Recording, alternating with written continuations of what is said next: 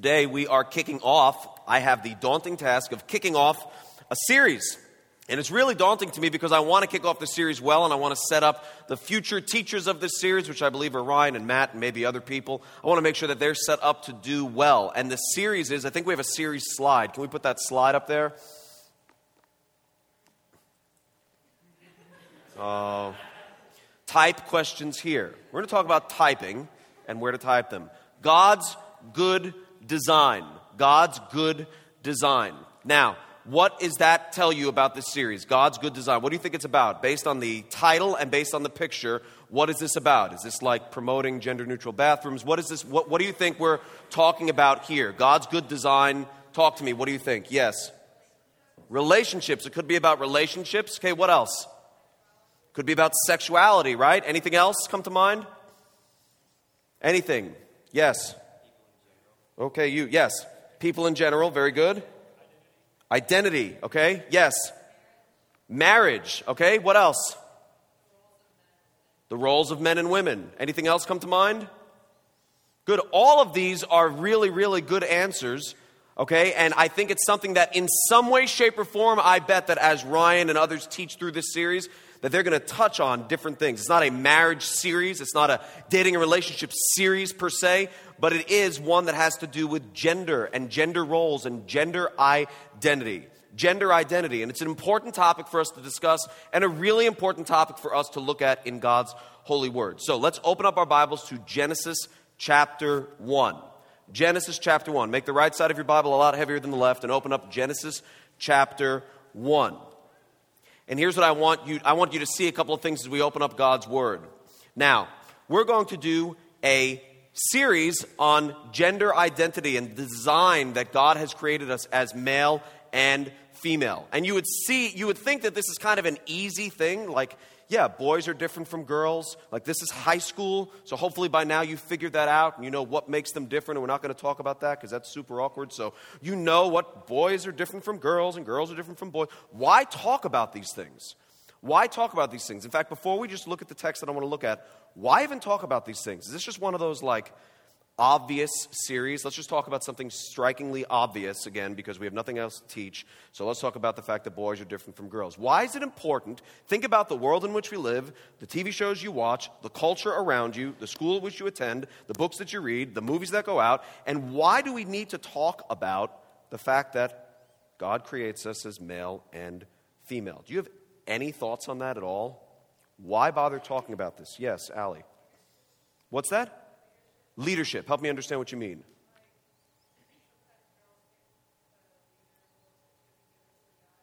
Okay, so what she said, I'll say this for the sake of the internet, because I think this goes on the internet, right? Hi, internet. This goes on the internet. Everyone say hi, internet. Turn around. Hi, internet. Good. Okay. So, what she said is that oftentimes there's basically, she said, sometimes ladies will take on a leading role, and sometimes there's confusion as to, and sometimes men will take on a helping role. But then you look at this and you're like, is it really wrong for men to help? Is it really wrong for ladies to lead, like in every situation? So there's a lot of gender confusion. There's a lot of confusion out there as to how do we apply God's word when it comes to who we should be as a godly man or a godly woman. How do we apply those things? Why else might we want to talk about this? Any other thoughts? That's a very good answer, Ellie. Yes. Okay, we live in a society where uh, same sex marriage is being promoted more and more. I think Alabama just uh, legalized same sex marriage, making them the 37th state uh, to legalize same sex marriage. I believe that's what I saw on the Authority of All Things True Twitter. Um, Misty Bartolo, yes. It's not true. Twitter's not the authority of all things. That was a, that was a joke. Go.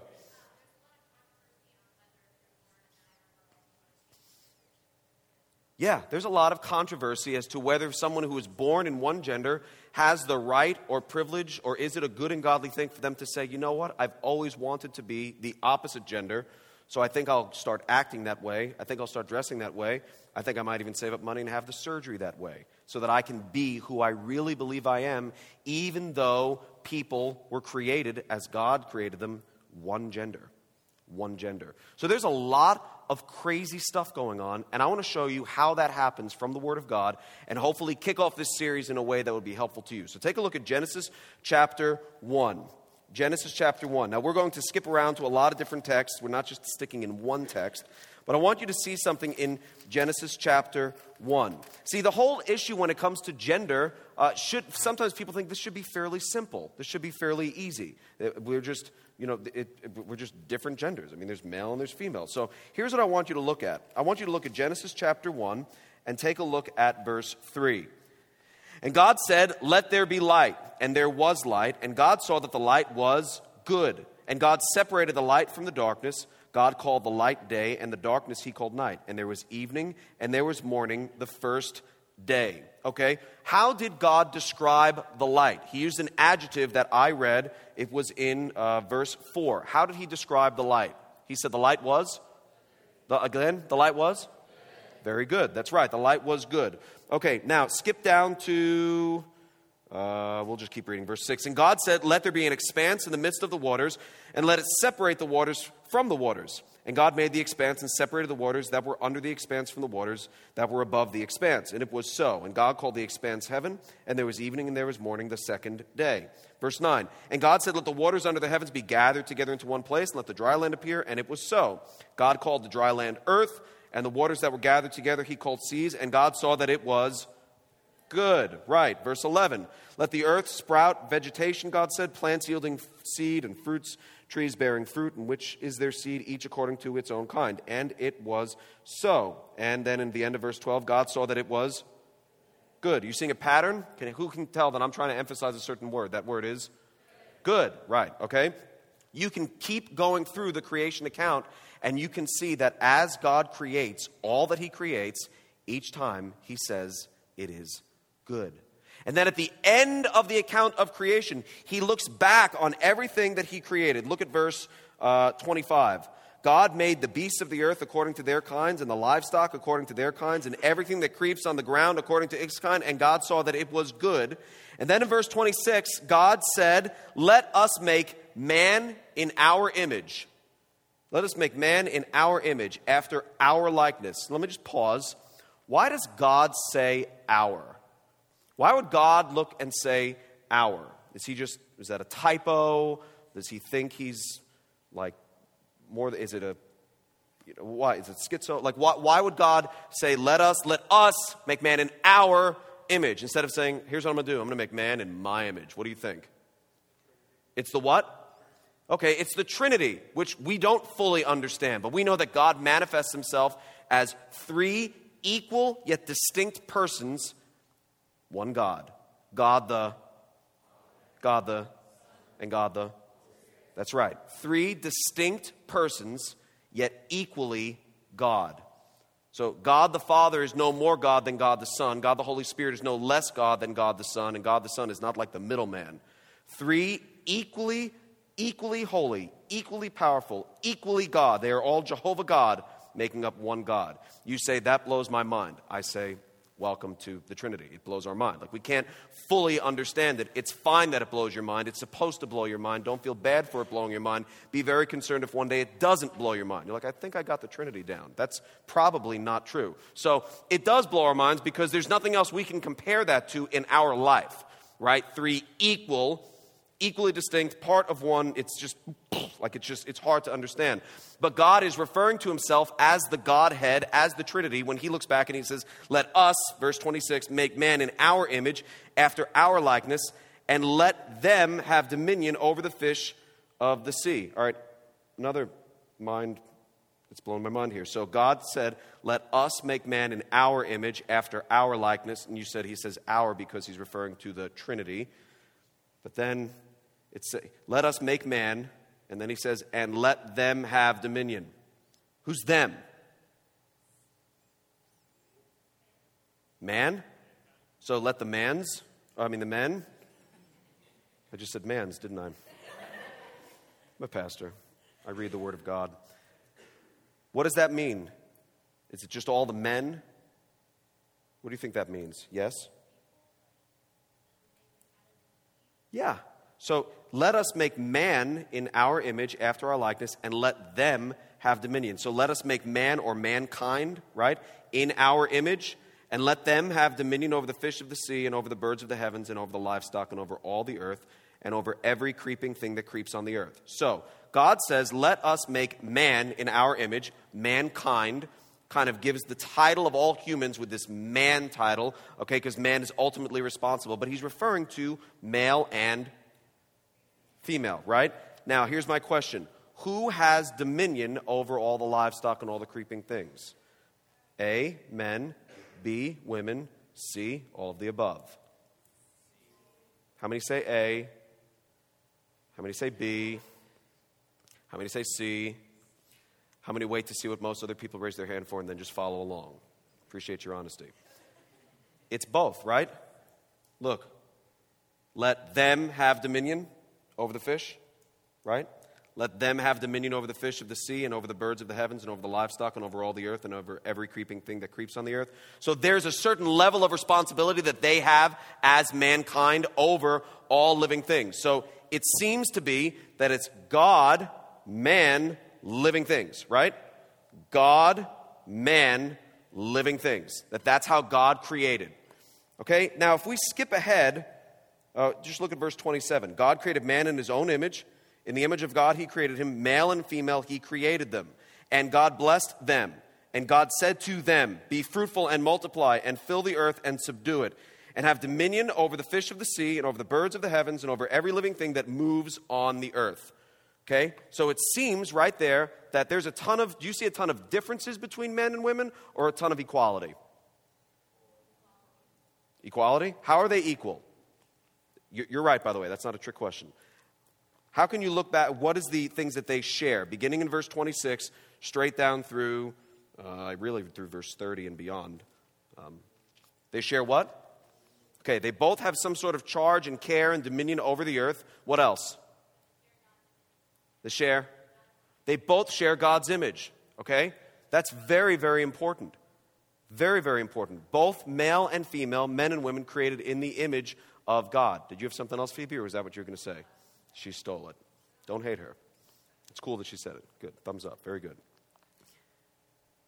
Now, when we read in Genesis 2, we see kind of a further broken down illustration and explanation as to how God created men on day six, how God created male and female on day six. So if we look at Genesis 2, uh, we read this in verse 15 the Lord God took the man. Now, we're, we're not talking about both of them because it's the man, right? So, the man, we know his name was Adam. Okay, he took the man and put him in the garden to work it and keep it. And the Lord God commanded the who? The man, saying, You may surely eat of every tree of the garden, but of the tree of the knowledge of good and evil you shall not eat, for in the day that you eat of it you shall surely die. Then in verse 18, the Lord God said, It is not good that the man should be what? It's not good that the man should be alone.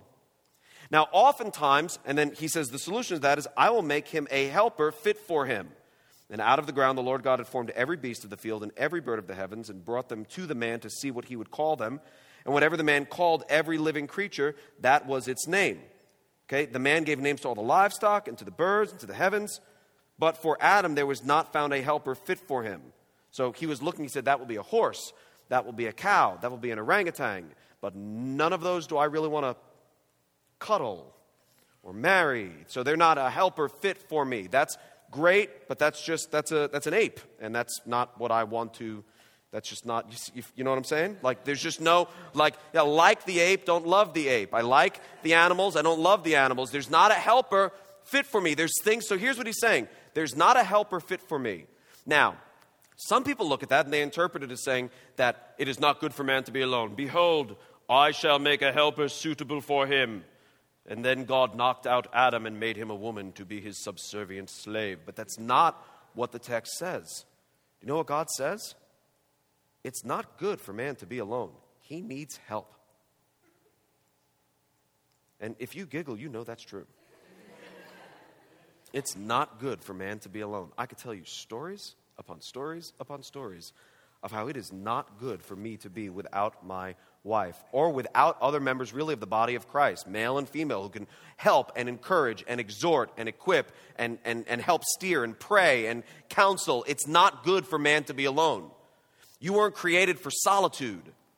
Even if you're single for the rest of your life, you still were not created for solitude. Some people are given to singleness, and that's fine. That's not a curse, that's a blessing. We read about that elsewhere in Scripture. But nobody's been created for solitude. There's a difference. Singleness, meaning I'm not married, versus solitude, meaning I'm going life alone. I handle life alone. I unplug from people because I'm alone. I'm flying solo. No one is created for solitude. We need more than just community, we need fellowship. We need one another. So it says, It's not good for man to be alone. I will make a helper fit for him. Okay? A helper fit for him. This is Peter. Okay? This is Peter right here. Peter. Okay, what do you see? Massive, gaping, things that are just missing, things that are incomplete. Peter, right? Sarah. Oh. she completes me. That's a movie reference from before your time. Anyone? Christina? Good. Okay, some of you did. You got it too? Okay.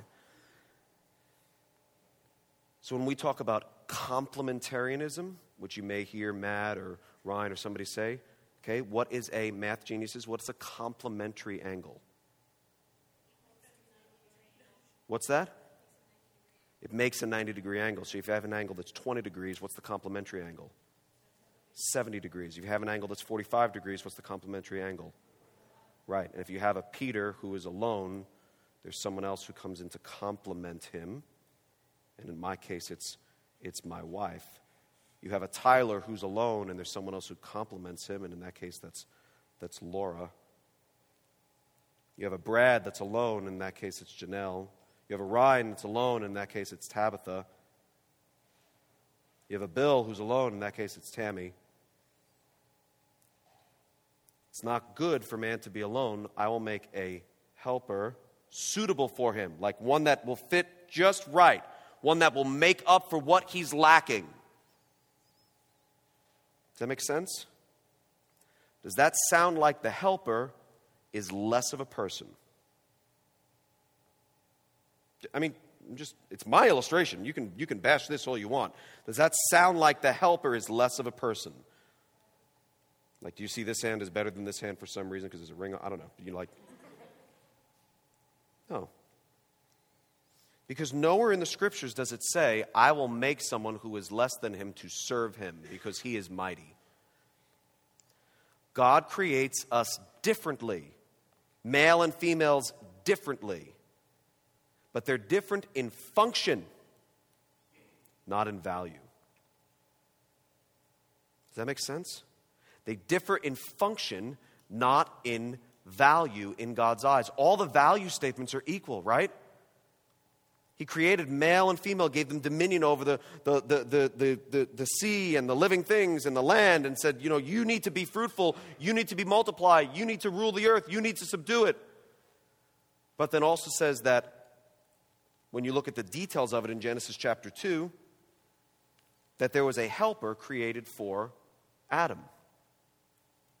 Now, oftentimes, people will look at that and they will see why do they, well, let me ask you, why would they read that? They say, wow, the woman's called a helper. That means she is like less than, this is less. It's kind of like an L. Less, I just made that up. It's less than Adam. Why? Why, when people read that, do they say, oh, oh, oh, wow, really? Wow. So when God creates a woman, she calls her the helper? Why is it that? Why is it this? Why is it helper? Why is the head shake and the eyes get helper? Really? Mm-mm. Why? Why? Why is that? I just did that. Why is that? Back row. Oh, there we go. Okay, because in because what? The last part. Yeah, because in our day and age, in our culture, the helper sometimes is looked upon as the lesser. Okay, we have the big boss up top, and you have the helpers down there. You will help me. You will serve me. You will do this for me. And the helper is looked upon as someone who is less. But is that scripturally true? Is it? It's not. But we live, do we live before or after the fall? After. So if it's in our culture, can we automatically trust it and say that must be true? No, because we are after the fall. So we need to take what we see in our world back to the lens of Scripture and say, does that add up? Does that match up? And if you see the order that God created us to be in, we have God who created man, okay, mankind, but then in Genesis 2, we're told he created God, then man, then woman, and then told them to rule over all the fish, all the living creatures, every other thing in the world. At the fall, we have Satan, who shows himself to be what? A snake who's a living creature, who talks to the woman, who then gives the fruit to the man, and they both rebel against God. So the fall took the order of creation and did what to it? Did what to it? Yeah. Order matters. Roles matter. Differences matter. And when they get out of whack, really bad things can happen. And we always think it's just a little thing, right? I could rationalize my way into understanding the vast majority of what the world says is good and right. I could rationalize that, meaning I could put this aside and say, okay, well, if this is true, then that is true. Like, who am I to decide who can get married? Peter, are you happily married to Sarah? Very. I married way out of my league. I'm so happy with Sarah. Well, that's great. How long have you been married? Married a little over 12 years. Wonderful. Can other people not have that happiness? No, I'd love for them to have that happiness. But the Bible defines marriage and well, who are you to say, if you put the Bible aside, who are you, Peter? Who are you to say that you can have happiness in that way, but these people can't have happiness in this way? So, your male and female marriage, what if it's a male and male marriage? What if it's a female female marriage? Who are you to define how people are supposed to receive pleasure and goodness and happiness in life? And you start saying, hmm, guess, I don't know. That does kind of make me the boss of people. Maybe I shouldn't, and I'm not the. Did you ever say that to any of your siblings? You're not the boss of me. You're not the boss of me. Kind of makes me like I'm passing judgment on other people. I'm not the boss of them. Who am I to? Who am I to say what's right and what's wrong? I'm happy. Why can't they be happy? And that's called rationalizing. And I've, you may have heard me say this before that when we rationalize, we make rational lies. So when we rationalize, we just keep reasoning in our head, we put the Bible aside, we just start saying, oh, this must be true, and this must be true, and this must be true. Eh, put the Bible aside. This must be true, this must be true, therefore this must be good and right and godly. And it's like when we say, I know the Bible says this, but I know what I've been taught from Scripture, but it just seems so, and it's a slippery slope. When we take the Bible and we say, I know. Like I've always been, I know what it says, but it's 2015. I know what it says, but it's, this is an area of my life that's really different. I know what it says, but it's. So let me ask you a question, little sidestep. Is there an area in your life right now that you say or are tempted to say, I know God says this, but. What about you?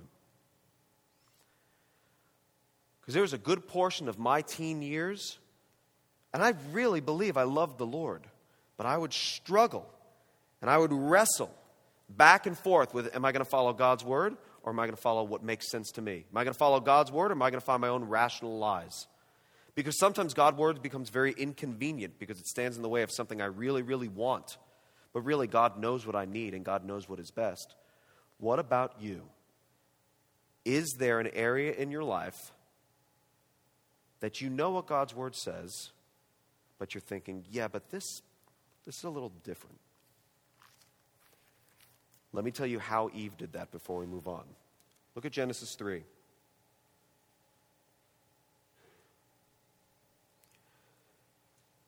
Uh, verse 1. Now the serpent was more crafty than any other beast of the field that the Lord God had made. He said to the woman, Did God actually say, You shall not eat of any tree in the garden? And the woman said to the serpent, We may eat of the fruit of the trees in the garden, but God said, You shall not eat of the fruit of the tree that is in the midst of the garden, neither shall you touch it, lest you die. But the serpent said to the woman, You will not surely die. God knows that when you eat of it, your eyes will be open, and you'll be like God, knowing good and evil. Verse 6 So when the woman saw that the tree was good for food, a delight to the eyes, and that the tree was to be desired to make one wise, she took of its fruit and ate. So she looked at what was forbidden and she said, I mean, it can't be that bad. It, it could at least be good for what? Verse 6 good for food. I mean, it's really pretty to look at. I could get, I could, I could become wise. Surely it's not. And she is what? Rationalizing because she's believing rational lies. That's what happens.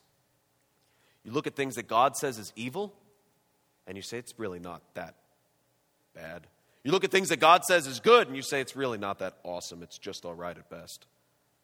And it's a real slippery slope.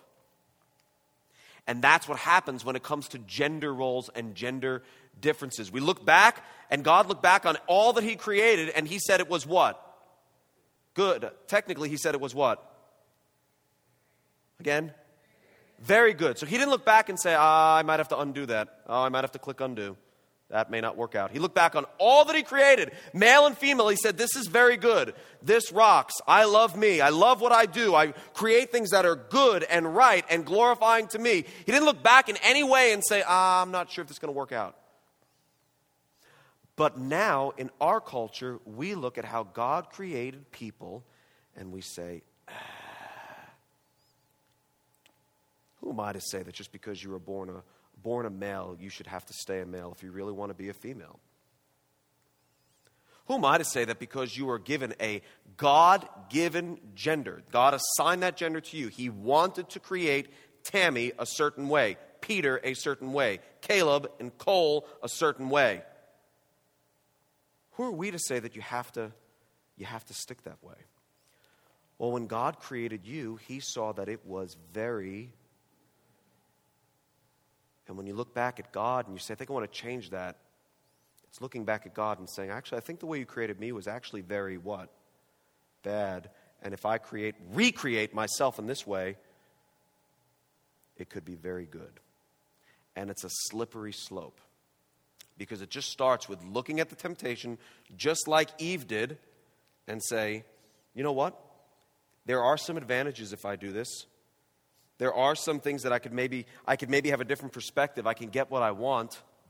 Now, just in case I lose you because you're like, "Yeah, I'm not wrestling personally with becoming the opposite gender." So maybe other people are. Like I this is not just talking about gender reassignment surgery. It's talking about an opportunity for us to look at how God has created us and how we can glorify him as a male or as a female Does that make sense? God created us different in what? Different in function, but not different in value. Not different in value. Flip over to Galatians.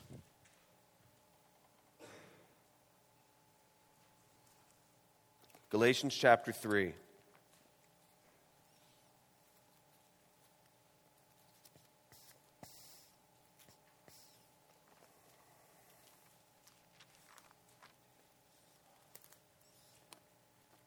Galatians chapter 3, we're going to begin in verse uh, 27. Paul is writing to the church in Galatia. And he says, For as many, this is Galatians chapter 3, verse 27. For as many of you as were baptized into Christ have put on Christ. Now, just before we move on, this is absolutely positively nothing to do necessarily with baptism itself. It's those of you who have immersed yourself into Christ. There's no context here to talk about baptism. But baptism, the Greek word that we get from baptism, means to immerse. So, as many of you have immersed your life into Christ, you've given your life to Christ, you've given your all to Him. That's what He's saying. Verse 27 As many of you as were immersed into Christ, baptized into Christ, you have put on Christ. There is neither Jew nor Greek. There is neither slave nor free. There is no male and female, for you are all one in Christ Jesus. So here, Paul is saying, you know what? If you're in Christ, they're all together. We're all equal. Uh, there's not Jew or Greek. Those, yeah, but you're, you're, you're in Christ, but you're a Jew. Yeah, but you're in Christ, but you're a Greek. But he, all, he says, there is neither Jew nor Greek. Do you see that in verse 28? Neither Jew nor Greek, neither slave nor free. There is no, what does that say? Male and female. For you're all one in Christ Jesus. And if you are Christ, then you are Abraham's offspring, heirs according to promise. Now, I just spent the first, like, I don't know how many minutes talking to you about how God has created us differently. Then Paul goes and says, ah, ah if you're a Christian, ah, none of this stuff matters. Is that what Paul's saying here in Galatians chapter 3? Okay, what do you think he's saying? Take a look at the text and tell me what you think he is saying based on the text of Scripture. Keegan. Yeah. Those differences, very good. He said, those differences don't affect your salvation or your standing with Christ. So, this is proving to you that we are different in function, not different in value. That God didn't send his son just to die for one gender or a better gender. That we are equal in Christ. We have not been separated according to our race, according to whether we're a slave or whether we're free or whether we're male or female. God sent his son on behalf of sinners on behalf of sinners male sinners, female sinners, old sinners, young sinners, fat sinners, skinny sinners. It doesn't matter. It doesn't matter whether it does race, gender, socioeconomic status. God sent his son to die for sinners, male and female. So God created us different in function, but not different in what? Not different in value. He created us different, but that difference is only in function, it's in the roles that we have. And if you look, we don't have time to look at it, but I trust that other people will as you go through the series. But you can look that even though God gave both male and female the same responsibility as far as ruling over the earth, he gives the instructions to the dude. There's an, there's an axe over my head as a dude. There's, a, there's a, a weight of responsibility that I have as I lead in the different roles in which I lead. So even though there's similar functions, there's still a different weight of responsibility that God puts on a guy that he has to bear, that he has to carry out. How does that make you feel? That's something that's worth thinking about. How does it make you feel? When I say that, and I say that there's a weight of responsibility, there's a weight of leadership that comes with being a male. Uh, there is a benevolent responsibility. I think that's how Piper puts it. A benevolent sense of responsibility that comes with being uh, a girl to come alongside, to help, to nurture, to serve. How does that make you feel? Because you might be tempted, guys, to say, What does this face say? I don't know if I'm making it right. Tell me what this face says. It's nodding duck face. What does it say? Help me. What's that? That's right. I'm at the top. I'm in charge. Uh, that I have this. Were you going to say something different? That I'm the boss, right? I'm in charge. I'm the boss. I'm number one. We're not. We're not. Jesus how many of you say Jesus was a, a, a, pretty big help to us? Raise your hand if you think Jesus was a pretty big help to us, right? Okay. How many of you say Jesus is also very much in charge? Right. See, what Christianity does is it takes the whole leadership servant structure of the world and turns it on its head. Because in the world, you have you have the head honcho who's at the top, right? Okay, he is number one, numero uno, whatever that is, a boss, the head of state, whatever. And then you have all the people under him, right? But Jesus came not to be served, but to serve, right? And give his life a ransom for many, Mark 10 45. So he goes like this. He's, he's the head, right? So now it's the upside down triangle where he's the head, but he's on the bottom, and he puts everyone who's under him on top, and he bears their weight, and he takes them, he takes on their sin, he takes on the responsibility of their sin, and takes it all the way to the cross. And, gentlemen, this doesn't find its place in Scripture. That attitude about what it means to be a leader doesn't find its place in Scripture that's a result of the fall. That's a result of me forgetting there's a God and me thinking I'm on top. Yeah, that's right. And that's where we get the nodding duck face. Well, that's where we get the attitude behind the nodding duck face. I'm the boss. I'm on top. I'm number one. I want you to look at 1 Corinthians 11. And this is where I want to kind of close. 1 Corinthians chapter 11.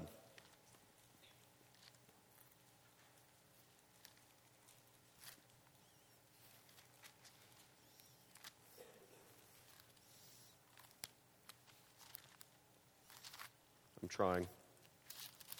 1 Corinthians chapter 11.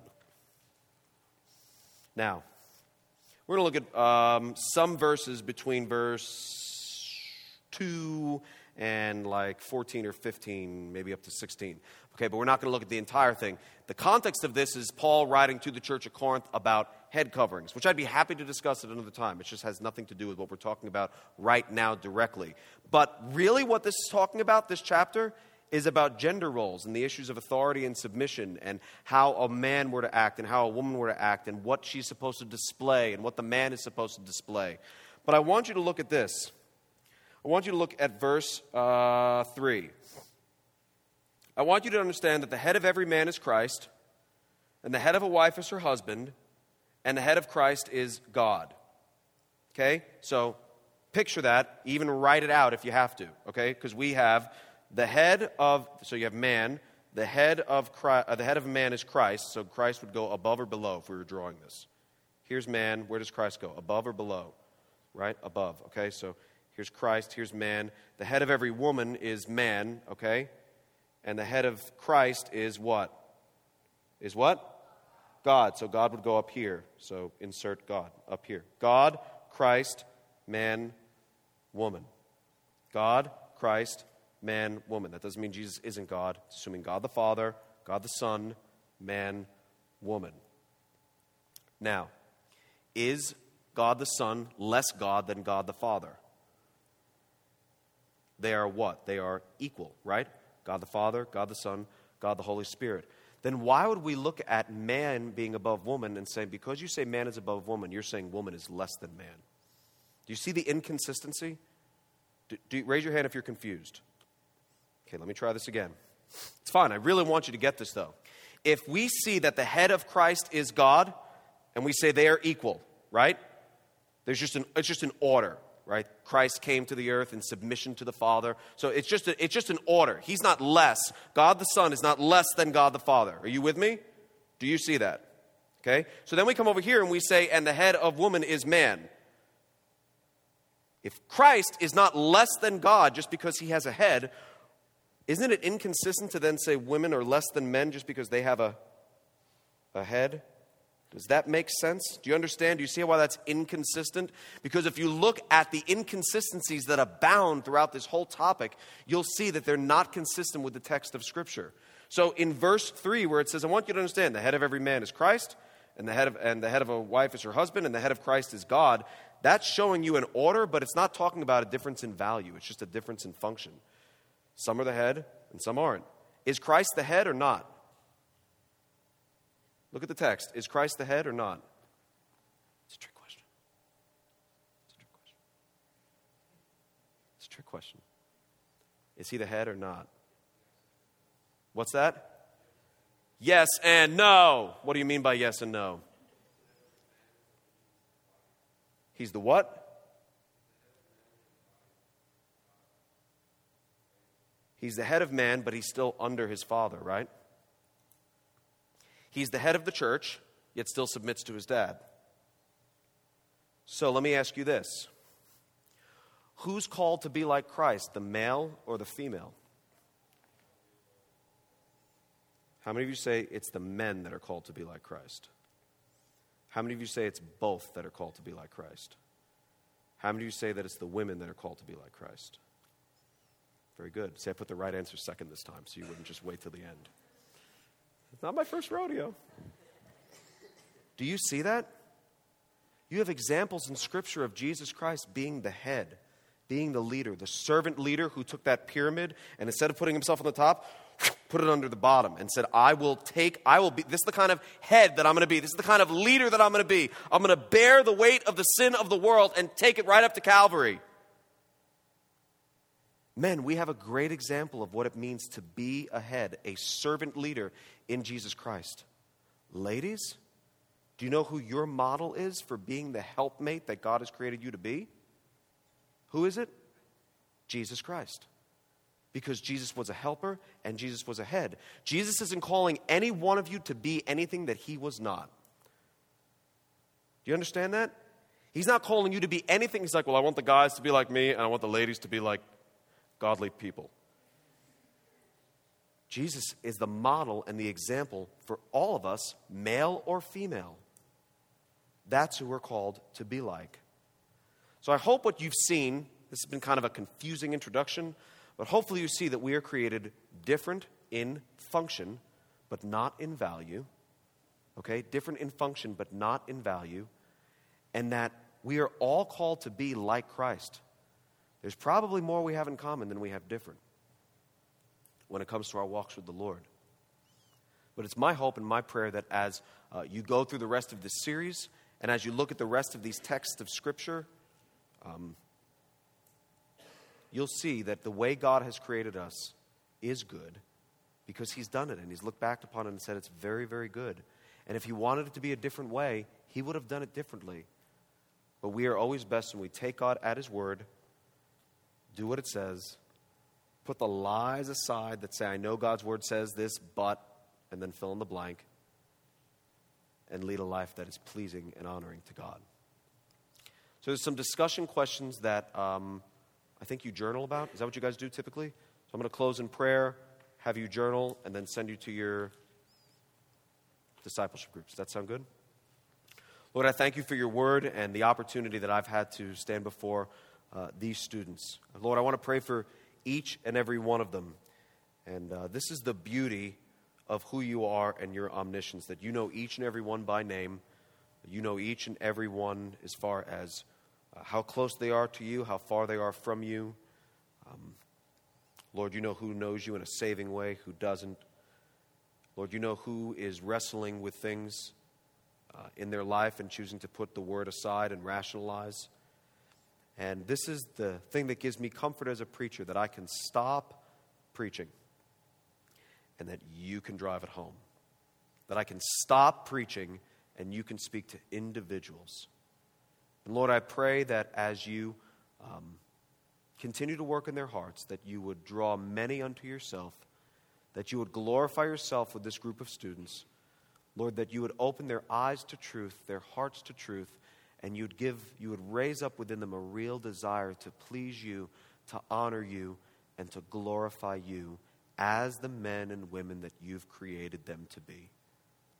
Be with them, Lord, as they consider these questions and discuss these in their discipleship groups. We pray in Jesus' name.